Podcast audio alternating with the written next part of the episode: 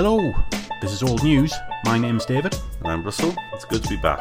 This will be episode 20. Yeah. To be honest, we're just trying to catch up with the uh, the last Tuesday project because they're on a monthly schedule and we're supposed to be on a fortnightly schedule. Yet they have as many episodes as us, if not more, if you count their mini shows. And we noticed. Uh, Doing well there, lads. but I noticed that, uh, well, we saw the figures earlier today, didn't we? That our downloads have gone down slightly, probably because of the disruption in our Yeah. schedule. So uh, it's good to have you back if you are here. I must uh, say thank you to new listener Alex who got in touch. He he listened to the last episode, which was uh, the episode on Millennium Bug. the Millennium Bug, and he really enjoyed it. So, and then because we trailed this one, and uh, he pointed me in the direction of a, a documentary worth watching on uh, on YouTube. So, thank you for that, and that was good primer and reminder for things this morning. So, yeah, excellent. And uh, what's new with you? I got snowed in on Wednesday. Mm-hmm. Nearly got stuck in my car on the way home on Tuesday night because I made a poor decision pulling off the A1 early and got trapped on the side Oh, streets. And despite it's beginning to warm up now, and the, the the snow is beginning to thaw, you got stuck in the snow twice today. Yeah, Oh dear. luckily one was near your house, but the first one, I didn't know what I was going to do until that guy turned up with his uh, Land Rover. So we need to uh, express our thanks to anonymous man in Land Rover. Yeah, anonymous man in white uh, Land Rover Discovery, Well done if you're a listener. who must live somewhere in your neck of the woods because he's on the way up to Yeah, Walbridge. presumably. Yeah. Eee, Henny, it's old news, man.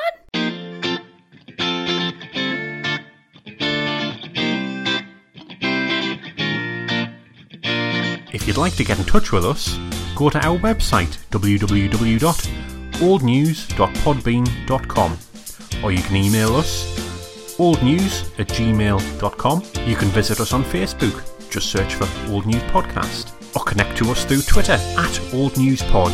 We're also on YouTube. This week's Beer of Indeterminate Strength, Oh yes, we're uh, unseasonably drinking Christmas beer. yeah, Ebenezer Scrooge. Terrible punning. That was that was going to be the whole aim. Everything was going to have a terrible pun. But isn't that kind of the, the stock and trade of the real ale business anyway? Is Yeah. just terrible puns. Wasn't there a Christmas beer at one point called Merry Christmas? I think Uh, so, which it was- actually had myrrh in was it. flavoured with myrrh. Did Yeah. you ever try it? I think I did. It was disgusting. Yeah, it had a. Well, I don't think it tasted of anything much, but it, it had a sort of a perfume of. Well, myrrh, myrrh. I guess. Yeah. yeah. I think it's probably the one and the only time I've ever smelled myrrh. Yeah, in, in a beer. Yeah. I've smelled frankincense before. Mhm. Do you remember Mum and Dad had a small sample of frankincense Yes. that somebody had brought as a gift from, well, presumably the Holy Land, I Yeah, guess. I would guess. Yeah, I, wonder, I wonder if there's still much production of it. Almost certainly is. I mean, Yeah, it must get used a lot in, you know, yeah, in the Coptic church and that kind of thing. Think it's still used for like embalming and things? Do you think that's still a thing? Is there a difference between frankincense and just incense? Oh, I don't know. I don't know. Does frankincense form part of incense? I really don't know. Hmm. I've no idea. Something Is- to look up. Incense, do you burn it or do you just heat it? Can't you do both? Don't you set set it away smouldering under certain circumstances? Is it like a? I don't know if incense is like a solid or is it like an oil that you heat up in a, a lamp or whatever. I know nothing about smoke on a rope. Yeah. There we are. Really nothing. Anybody who's a member of the Catholic or Orthodox churches? Or just knows about incense. You know, spend spend a lot of time in those sort of crystal shops where you buy dream catchers and joss sticks and Yeah, things. mhm. Yeah, I've always found that a strange idea. You'd have like a, a holy smell. I know it seems very at odds to the rest, like especially in Christianity, seems like very at odds with the rest of the theology. You know, I, I don't know. It seems to me it seems like a hangover from pre-Christian religions. Well, presumably, yeah. I mean, perfumes and that. Yeah, Yeah. incense is long-standing, isn't it? Probably exists in all religions, and I guess it has a relationship with fire as well. Presumably, burning something that's making an unusual perfume type smell. That's kind of miraculous in a way, isn't it? You know, it might be seen as holy or pure. Oh, well, that's a curious, a curious thought to begin the, the podcast on. Religious guesswork, theological guesswork. Fr- from beer to theology in, in I know seven a- steps. I know a guy who is a, like a philosopher, theologist. So I should probably just ask him. Old news. Okay, should we move on to today's subject? Yes, so as previously trailed, uh, both in person and uh, in the last episode, we're going to be talking about Ben Johnson, the 1988 uh, Olympics. We always put a date on things, so the 100 metres final for the men happened on the 24th of September 1988 and the uh, Seoul Olympics, the Summer, Summer Olympics, obviously. These were kind of the first Olympics I really remember. I was watching some of the clips of the you know, obviously the race itself and some of the things that happened, but yeah, you know, there was, uh, I remember you know, the, there was like the kind of swirl type logo they had, and, and there was a lot of stuff just sort of came back to me. You know, probably one of the first things, first Olympics I ever really watched. What is strange is how late in the year it is. 24th of September. Oh, yeah, that is quite late. Yeah, and I, was won- I wonder why that was. Any ideas? Is it because it's hot in Korea earlier in the year? I mean, the heat hasn't usually put them off Summer Olympics, but presumably there was a reason for it. Yeah, I mean, do you remember much of the, of watching those Olympics? Or I don't really. Um, I remember it being on, and I remember watching the open opening ceremony. I remember talking about the Ben Johnson thing at school after it happened, but I don't really remember anything else about it. you, you're you've been a little bit older than me. Do you remember the LA Olympics? I do remember the LA Olympics. Again, I can't remember anything about it. I remember it being on. Do you remember being aware of it? The men in jetpacks in the opening Yeah. ceremony. That was- that was sort of very famous. yeah, I remember the men with the jetpacks. Yeah. Uh, this being a sport issue, I mean, we're, we're, neither of us are particularly sporty people, Hmm. and I thought it'd be worth talking just a little bit about like the very early origins of this podcast because this started as a joke between me and a friend in the pub, uh, and he, my friend, is is very into uh, sports. Hello, Ian, if you're listening. And he suggested the because we were talking about being able to bluff, bluff our way the subject, and I was saying that obviously, like not being into football, for example, but I I work with a lot of guys who are, and so I have to at least be able to make conversation, and it's quite the art, just as a social grace. And this was this joke that oh, well, if let's do a podcast, it would be like an hour long, and it would always be on a sport theme, and it would be up to me to be able to bluff my way Through the subject. through the subject. I could probably bluff my way through football for an hour, like Right. whatever's going on. I suppose doesn't take much to catch up on who is where in the table and hmm. whatever. But I think this subject brings an awful lot of other issues out. You know, we don't need to concentrate so much on athletics or sprinting Sprinters, as a yeah. particular sport. Old news, old news, old news, old news. Old news, old news. The actual race itself. Do you did we watch this live? I don't remember watching it live. I remember seeing it, but given the time difference between the two, if I remember rightly, a lot of the broadcasting was done on sort of relay, so it would have been broadcast live in the middle of the night, but then repeated during the day in the UK. So I think I might have seen this certainly on the day it happened, but it mightn't have been live. It would probably be later that day. And it would have been the next day. In uh, of course, he breaks his own record, nine point seven nine seconds, which was the world record, just for a, a moment. So, should we talk a little bit about Ben Johnson himself Yeah. and just like establish the story a little bit? You've got a little bit about where, like his origins, where he came from. So, who is Ben Johnson? he was born in Jamaica, emigrated to Canada in 1976. Uh, he was 15 at the time, so Yeah. teenager. He hasn't gone to Canada just for the sprinting, I don't think. No, he's taken there by his, By his his family, by, yeah. by his mother, yeah. Yeah. Skip forward in time. His first sort of international success in sprinting was at the Commonwealth Games in 1982, where he got two silver medals. All right, yeah, and that that's like a common route for suppose, Canadian athletes do well Mm-hmm. at the Commonwealth Games, perhaps you know before you make an impression. In the following year, at the World Championships, he uh, came sixth in his semi final. Okay, So, having done pretty well at the Commonwealth Games, once faced with a world of runners rather than just yeah, and the Americans in particular, I suppose, be Yeah. the, the big people to beat, right? he didn't do. I mean, Didn't obviously better than me, for example. Yeah, yeah. But yeah, He's sort of being introduced to the world of professional running, Mm-hmm. uh, and he he sort of comes in contact with his coach, a guy called Charlie Francis. And he's a bit of a key figure here. Uh, he was a successful Canadian athlete who he'd given up like a business career to then take up the coaching, you know, for the love of the coaching. right. And his sort of thinking was that there'd been actually quite a lot of Jamaicans had moved from the Caribbean to Canada, like Toronto area, uh, in that era, sort of the mid 70s into the 80s.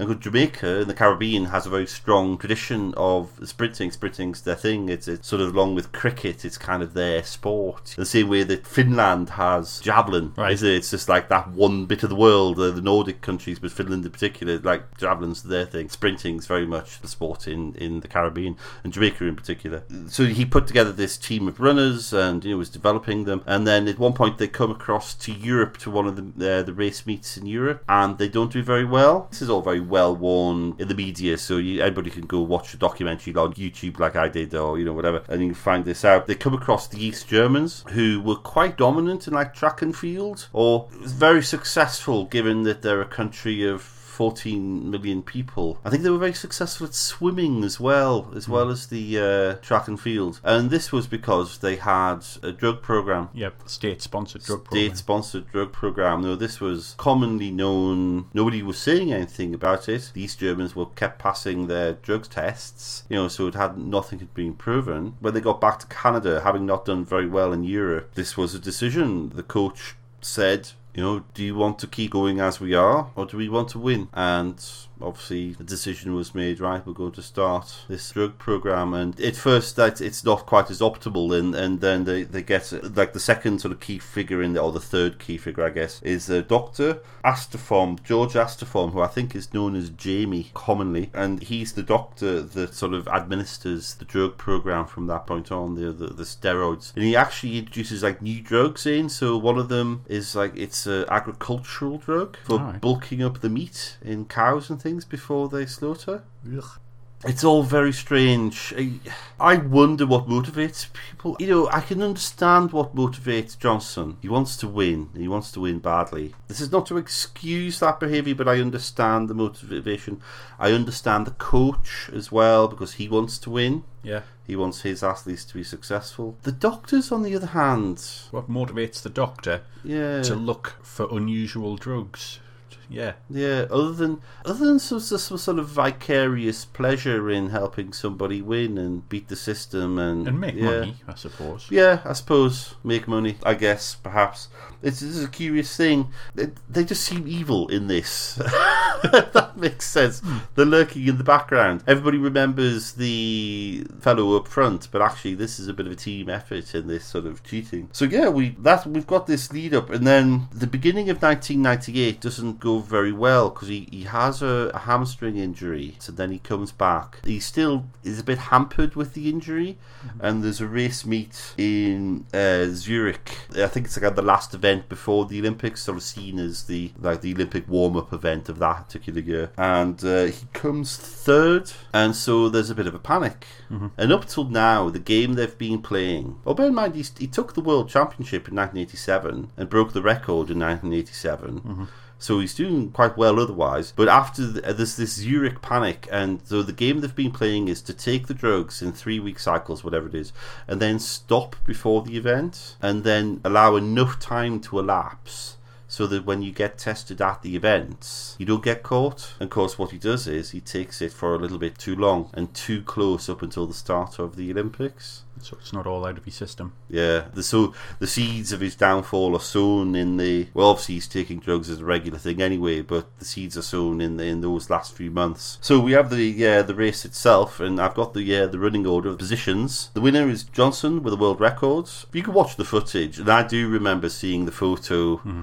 Of you know, as he he knows he's ahead, he knows he's streets ahead of everybody else, and before he actually crosses the line, he raises his hand in the air with the finger pointing, "I'm number one." You know, look at me because he's beating the great rival of course was Carl Lewis of the USA who Yeah. takes silver and third is Linford Christie so we've got uh, Canada USA United Kingdom and then just for the sake of completeness in uh, fourth Calvin Smith Dennis Mitchell Robinson de la Silva who's Brazil, Desai Williams, Canada, and Ray Stewart, who's Jamaica. So all the traditional Western nations and Caribbean nations there, you know, for the, those types of events. Yeah. And probably all competitors who are either African American or of Caribbean origin. That cultural sort of thing is there, uh, sort of sprint sprinting in, in those communities. Out of curiosity, of those eight, do you know how many were caught for drugs No. at any point in their career?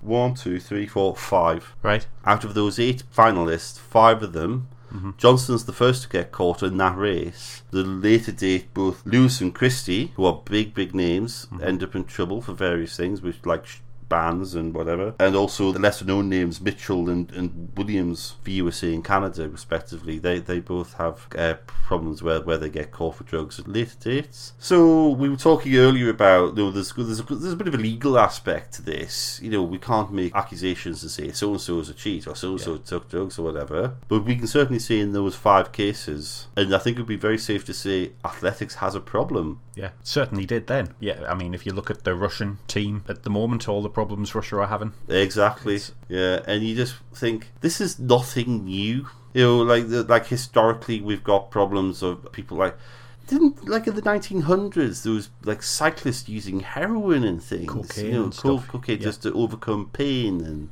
I mean, we'll get on to like the kind of the, the general point what what sport is for, I suppose, later. It seems to me there's been a lot of talk about Johnson having had this like step change in ability Yeah. from his like sort of debut to all of a sudden becoming successful, and there was a lot of whispering around the edges. Yeah, I mean, um, it was seen as sour grapes from uh, Lewis after the race, but he said that there was people coming out of nowhere and that there was gold medalists at this competition who were obviously on drugs and stuff like Yeah. that. But there was there was whistleblowers beforehand as well. Um, in Oh, right. 1986, Mike Dwyer, I think Okay, I pronounced that right, yeah. ano- another Canadian sprinter, voiced concerns that drugs were epidemic in the Canadian team, especially from the Toronto people from the Toronto area. Okay, So there was training people, under that one guy. Yeah. So he's sort of making the allegation at that team without naming them as such. yeah, Yeah, that's right. Of course, is the whole thing that they, he had this rivalry with Carl Lewis. Carl Lewis beat him eight times in a row, and then all of a sudden, Ben Johnson comes along and starts breaking world records. Yeah.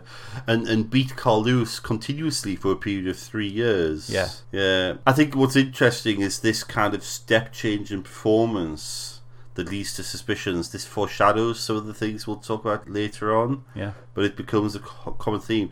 There are some people pointing the finger. The problem is, is that like their memories like minor figures, and they're easily dismissed, aren't they? Yeah. Well, you're not a winner though, like sour grapes, right? Yeah. And of course, the reality is that they're speaking out probably because they're working hard and not getting. Yeah, not getting anywhere. It also says to me that there's a bit of a conspiracy of silence. Interesting in that documentary, the BBC documentary, it's called Reputations, if you want to look it up. There's a Canadian journalist, a sports journalist, saying that they wanted to go along with the myth. The story. Yeah. It was a fairy tale. It was a great story for Canada. They didn't want to believe the whispering on the edges. It all sounds so familiar with stories we've had more recently. It sort of leads us into what, what happens next. Because three days later, he's disqu- he's disqualified, right?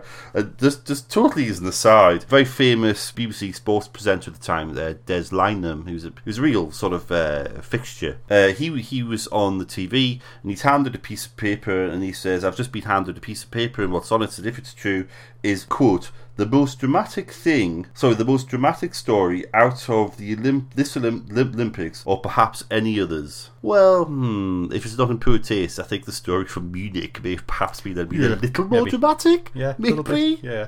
perhaps, but certainly in terms of sporting, Sporting. story, Yeah. sports news story, it probably was. I, it, it was wall to wall press coverage. There's some excellent footage of Johnson who he gets expelled from the games and he goes home that day. I think just the the enormous pack of press at the airport, whatever. It's just unreal. You know, like huge, huge and Yeah. huge amount of minders around him and like jostling or whatever. This was big news. Did you read about the thing one of his teammates did out of his bedroom window at the uh, Olympic Village? Oh no! Put a sheet outside that said uh, from hero to zero in 9.79 seconds. Right. You wonder if that team member knew. I suppose in some way they may not have known. They just maybe just felt really hurt.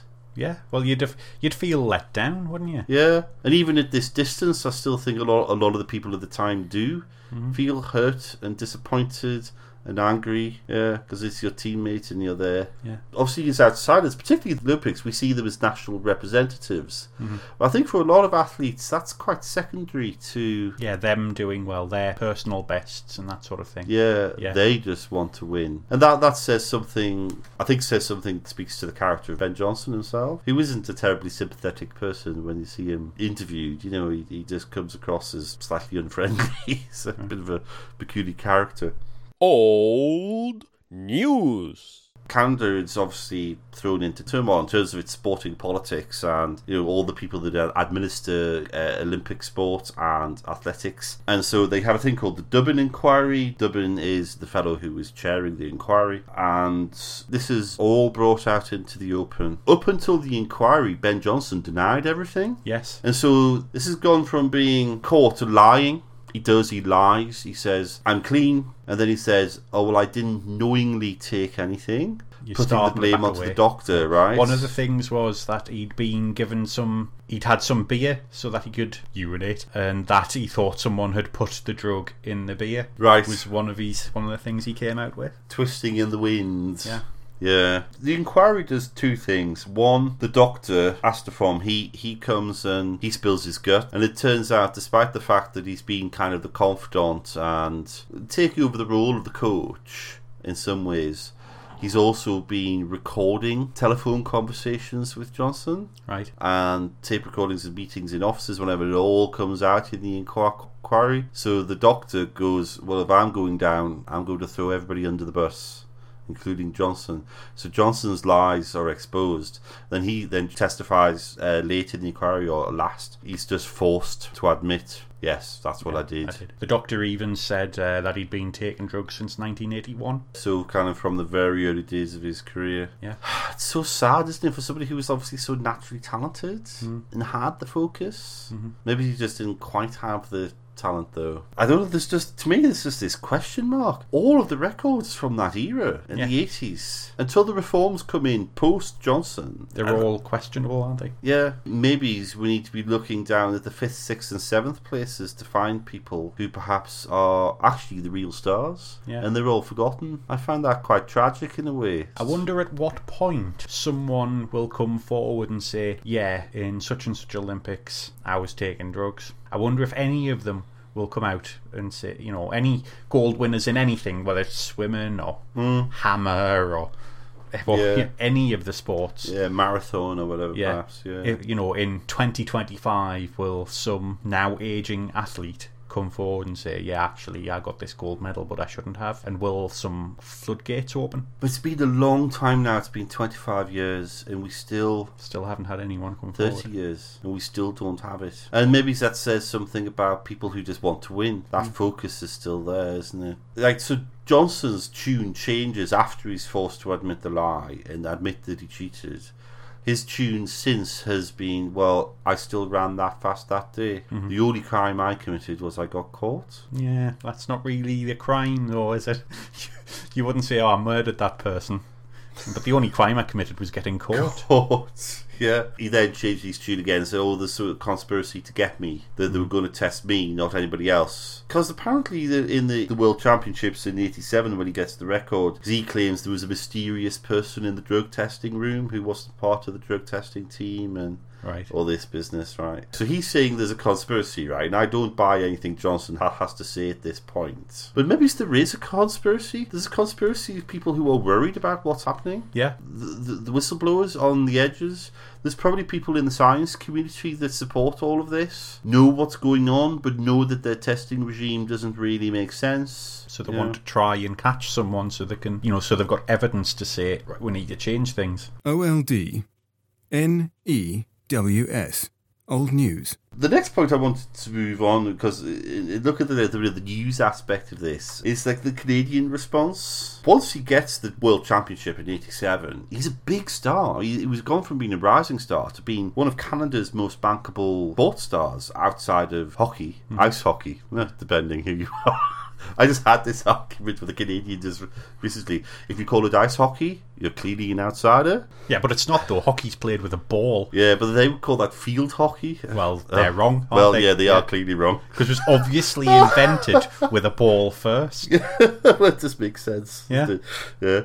Anyway, so he's a big star. He has a huge amount of fame. He's commanding big fees for you know cutting ribbons on supermarket openings and all of this. You know, he's uh, sponsorship deals and the rest. Part of this, I hadn't really thought about this before. He he represented part of Canadian identity as distinctly from American identity because and, and this is to do with race relations. And I don't set myself up as an expert on race relations in, in the North Americas. Canada's race relations are very different. It tends to be less, although those communities have issues, it, it's much less conflicted than obviously the history of the Civil War and slavery and so on in the US, because Canada was the place that slaves fled to. Yeah. And so you've got that history that the Canadians hold very dear, and rightly so, I would say. You've also got sort of Trudeau's vision of a modern Canada, that Canada would be diverse but united as Canadians. Obviously, these uh, African or Caribbean communities had arrived in the 70s, and it was it was the hope that they would be Canadians, they would integrate, they would be Canadian. Canada would be united behind a figure like Johnson. You know, he provides like a figurehead for that sort of vision of, of Canada's future or present, I suppose, at that point. And of course, he portrays it in the Canadian press. I mean, there, there was a very famous cartoon. I found the cartoon, but I can't find its source. I think it's from one of the Montreal newspapers, and it's in three panels describing a cartoon on the air. Yeah, I can imagine the- where this on, is going on the internet. And there's three captions. One is Canadian wins gold. Mm-hmm. Two, Jamaican Canadian fails drugs test. Three, Jamaican, Jamaican loses gold medal. Yeah. And it says something about how quickly uh, a lot of Canadians felt they wanted to drop him. They were so embarrassed and so ashamed and so angry. And you know, and obviously this this Jamaican Canadian wasn't a thing beforehand. He's Canadian. Yeah. But now he's Jamaican Canadian. And that speaks to like some of the racial tensions in Canada and you know the level to which integration really goes. Uh, and by the way, although we're talking about Canada, you know, the log in my own eye, you know, we have our own issues in the UK, of course. There's a headline from the Ottawa Citizen newspaper, quotes, Thanks a lot, you bastard. Oh, crumbs. On the front That's page. harsh. On the front page Okay. of like a major newspaper. I can really feel for the the Canadians at that point.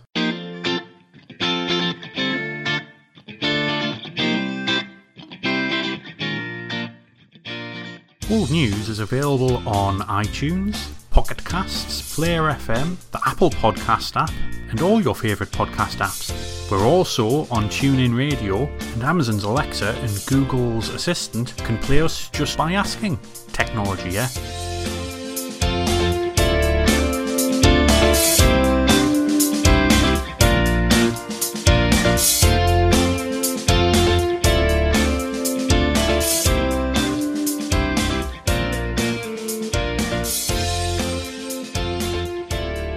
Right, so that leads us nicely into. Cause I've got a kind of parallels with section here, and the first one is Dwain Chambers, Yeah. who's slightly lesser known but a successful sprinter in the UK.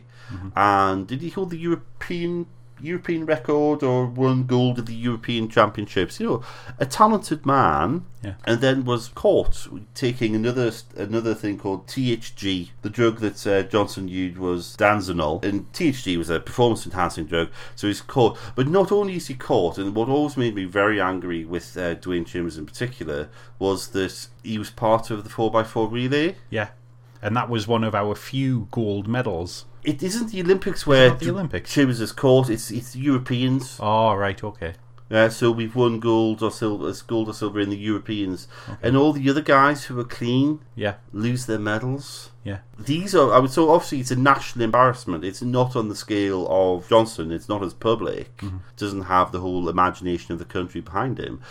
But those three guys, Yeah, I, th- I think everybody felt for those three guys, there was an enormous amount of sympathy for them. Yeah. yeah. And there was a lot of anger against Chambers. And there was a huge amount of Schadenfreude, wasn't there, when Chambers made an appearance on a, a reality TV show a number of years later? I can't remember, was it, was it a cooking show or something? And he just imploded. He Did he? just publicly imploded and had a meltdown Right. on national telly. And everybody went, well, sucks to be you.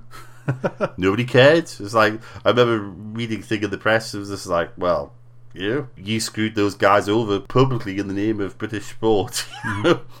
Screw you! You don't get a second chance, you know, or you blew it. You know? Interestingly, Dwain Chambers had this thing of the leap in performance.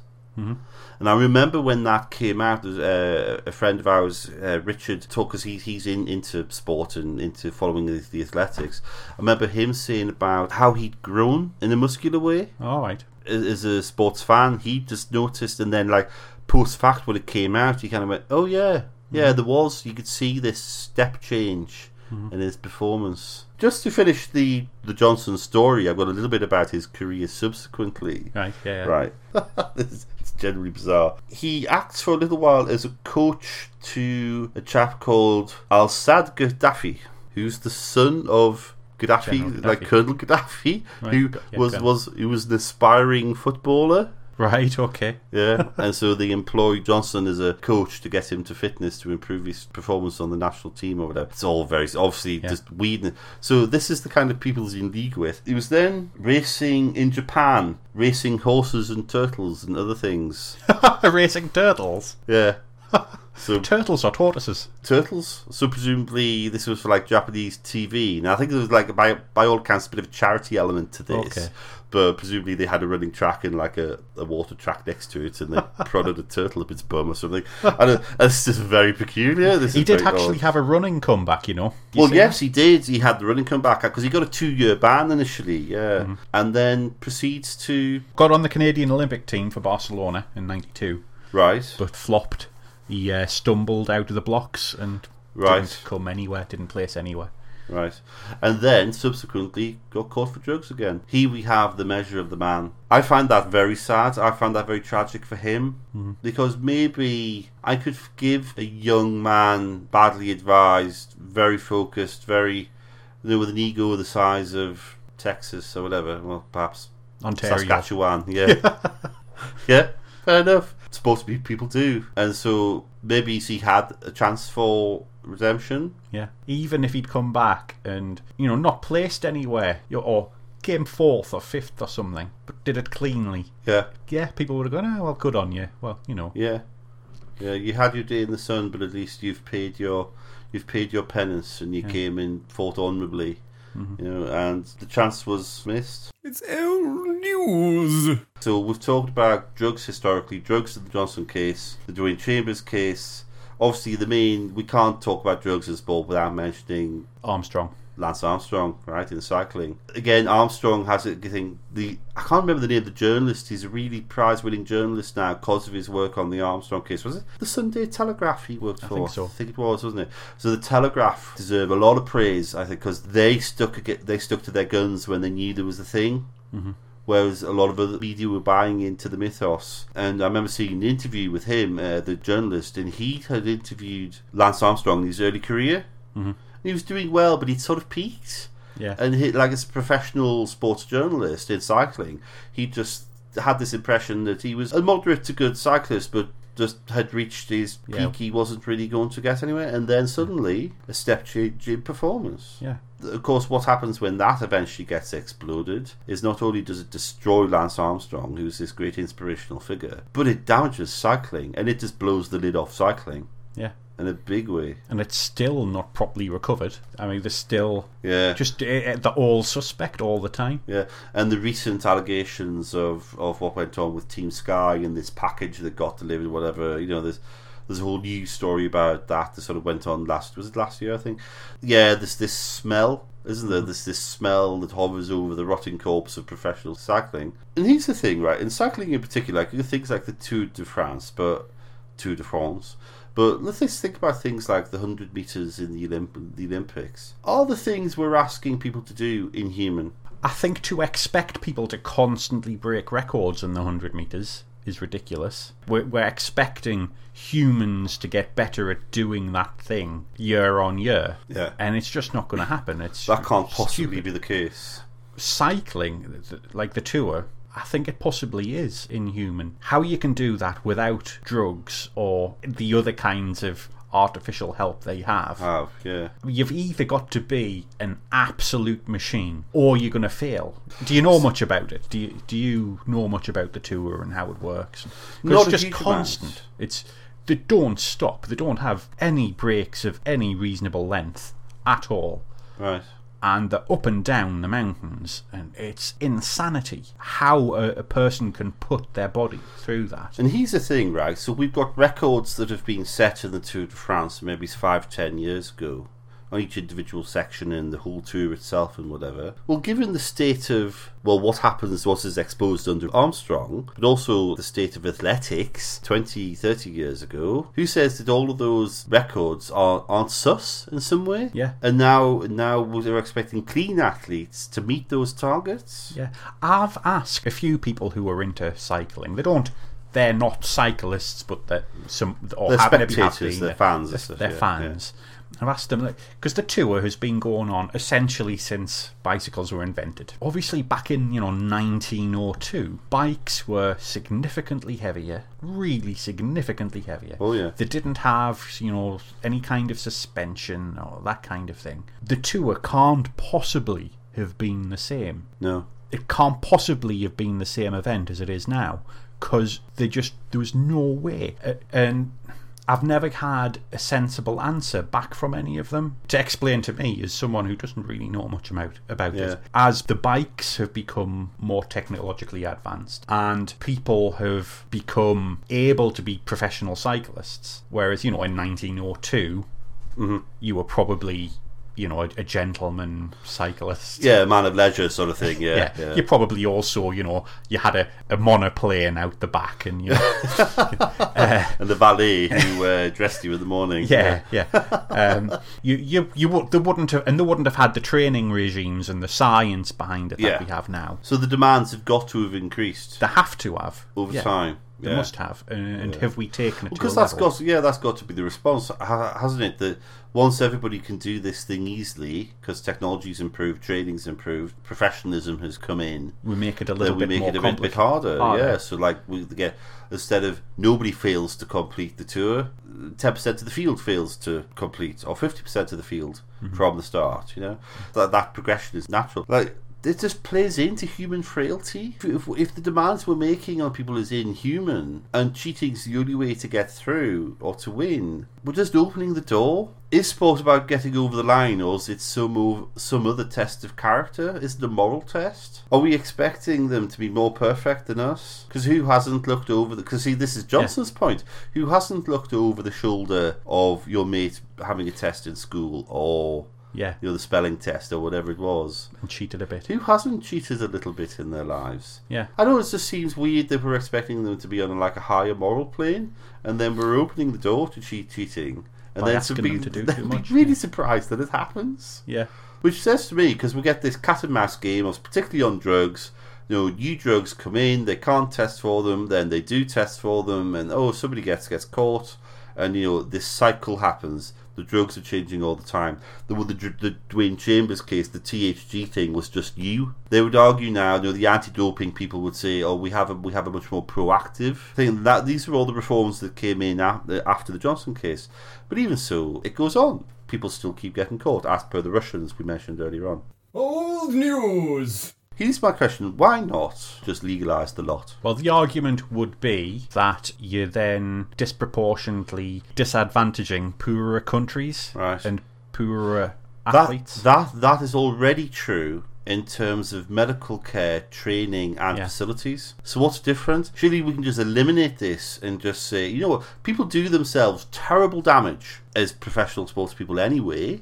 yeah, So why do we just say you get over? It's an entertainment. It is. It's an entertainment industry. Let's not forget. Mm-hmm. So you get over that line. You get over that line as fast However as you, you can, yeah. however you want. From a like an absolute point of view, I, I I find that difficult to argue against. Mm-hmm. Other than like it's encouraging people to potentially damage themselves in, Yeah. in ways that are maybe more intrinsic. But what's what's the real difference between that and technology? Like we, we were talking about this thing the swimming, isn't there? There's a Yeah. there's an excellent chart which I suggest people go dig out on the on the internet of the the world records in I think it's the hundred meters freestyle in the swimming because that's kind of a one the the kind of the premier sprint in swimming. The records have improved, but there's a step change in the records each time. Each time a new bit of technology is allowed. Yeah, and the first one is the introduction of the tumble turn. So when, when they in, introduce the tumble turn at the end of the pool, the next one is oh, what is, is it like the elimination of when they have the the slopey edge of the pool, All so right. Mm-hmm. you get rid of the ripples like much more quickly. You get like a flatter surface. Yeah. There's all these different things. You can see like there's three or four step changes. If you eliminate those changes on the average and just take them out and then look at the records, the 100 meters freestyle hasn't really improved that much. No. And, and that says that really that backs up, Humans aren't getting better. People aren't getting better. that backs better. up your, your earlier arguments. technology is getting better. Yeah, and so why not the drugs? We could have we could have rules about safety. We could say these drugs. You know, you come to us with a new drug you want to use, so long as you can make a safety case to say that it's not going to destroy so and so's liver. Instead of having an anti-doping agency, just have a drugs approval agency. You can hear the the heads Yeah. of sports fans Ah, exploding yeah. around the What? world. Yeah. Yeah, How dare these people who know nothing about sport have opinions? yeah. Go back to your technology and disasters. But I like this, right? Because that, that's an interesting moral question, isn't it? Because I think then we get into this that there is this sort of political arena, and, well, not political arena, but like look at the the Olympic ideal. And much mm. as I'm not a sports person, I'm not a huge sports fan. I buy into the Olympic ideals. Yeah, me too. Look- I always think back to the original Olympics in Greece. They weren't well.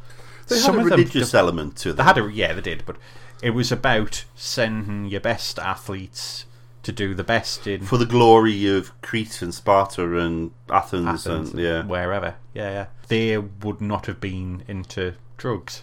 Yeah. But then I don't know what all the different competitions were, but I bet there was ones that involved well, javelin, discus. yeah, yeah. The the old the old You know, old sports. were they you know making the discuses more streamlined and Yeah. you know if you could get your discus smoother yeah.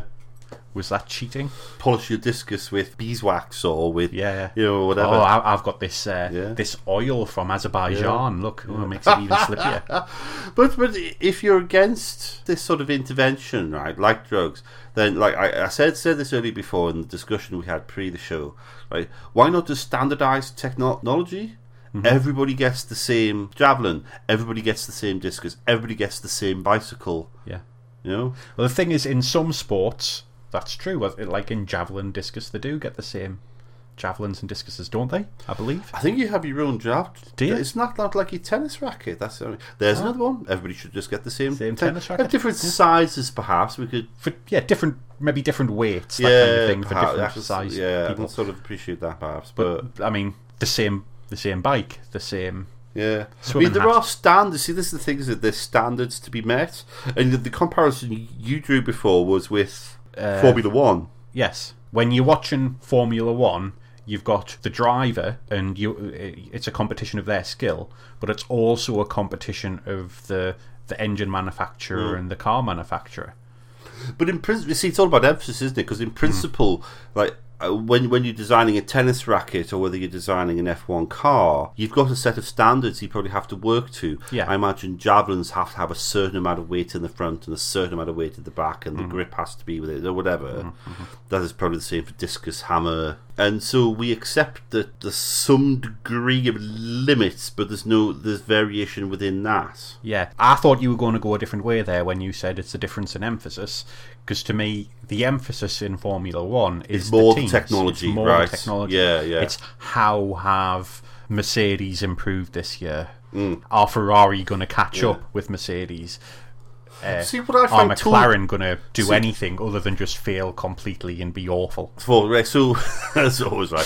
So what I find totally arbitrary in this is there was the swimsuits in the swimming which had like the shark skin thing, right?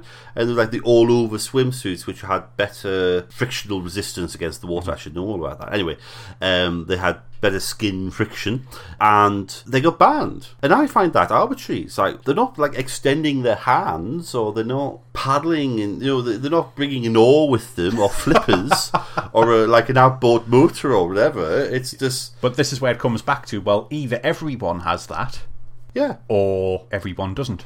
But we've allowed these technology changes in the swimming in the past. Yeah. So why What was wrong with that technology? Ex- exactly, because ultimately everybody would have had it. Mm-hmm. You know, because that was a technology developed by, presumably by like Speedo or something, their kind of textile technology. Other rival companies, like you know, presumably Would quickly swimwear firms will come up with some something similar. Yeah. You know, because you know it's a natural thing. They're just looking at shark skin and how that works. Why ban that and not anything else in particular? Like either standardize everything or legalize everything. Perhaps people who feel more strongly about sports will come in with good arguments against it. To my mind, when people cheat and lie, often you can't prevent that. So you take away the motivation to cheat and lie. And if you can't remove the motivation, then you just incorporate it into the system some somehow you make it transparent. And Yeah. do that just legalizing everything. But then it's less about the person. It's, it's old news. I think we were both quite nervous about this topic. Mm-hmm. I've I've enjoyed the way it's gone, Yeah. the way we've ended up. It, like this is quite a philosophical question Mm-hmm. about what competition is for, and you know its role in national identity and entertainment industry and all the rest of it is just very multifaceted. And I think we've done well to talk for an hour without Yeah. without I think. Yeah. I think there's a good chance we're going to get stronger opinions about this than we we've had from anything else. Are you saying we've been a bit controversial? A little bit. I've been controversial. I, I just think that there's so many people we know that are into sport Yeah. who have opinions. I can imagine some text messages from someone I know. Oh, really? Yeah, yeah. Are they going to be bad? Yeah, because he's asked me about my opinions on this before and hasn't liked them. Excellent.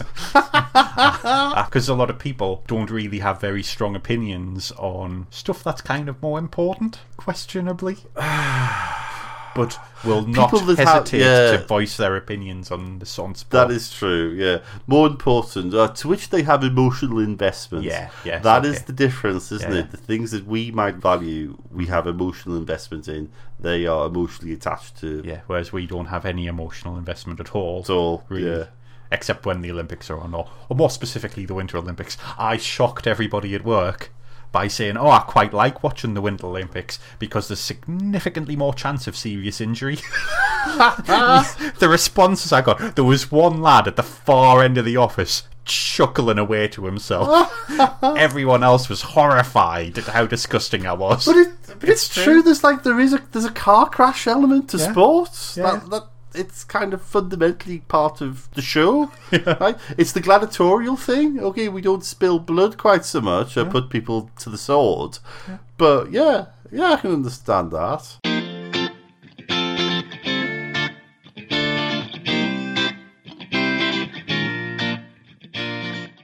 News Podcast, as always, would like to extend its thanks to bensound.com for them supplying royalty free music, and also to Mr. Peter Kitson for the use of his voice.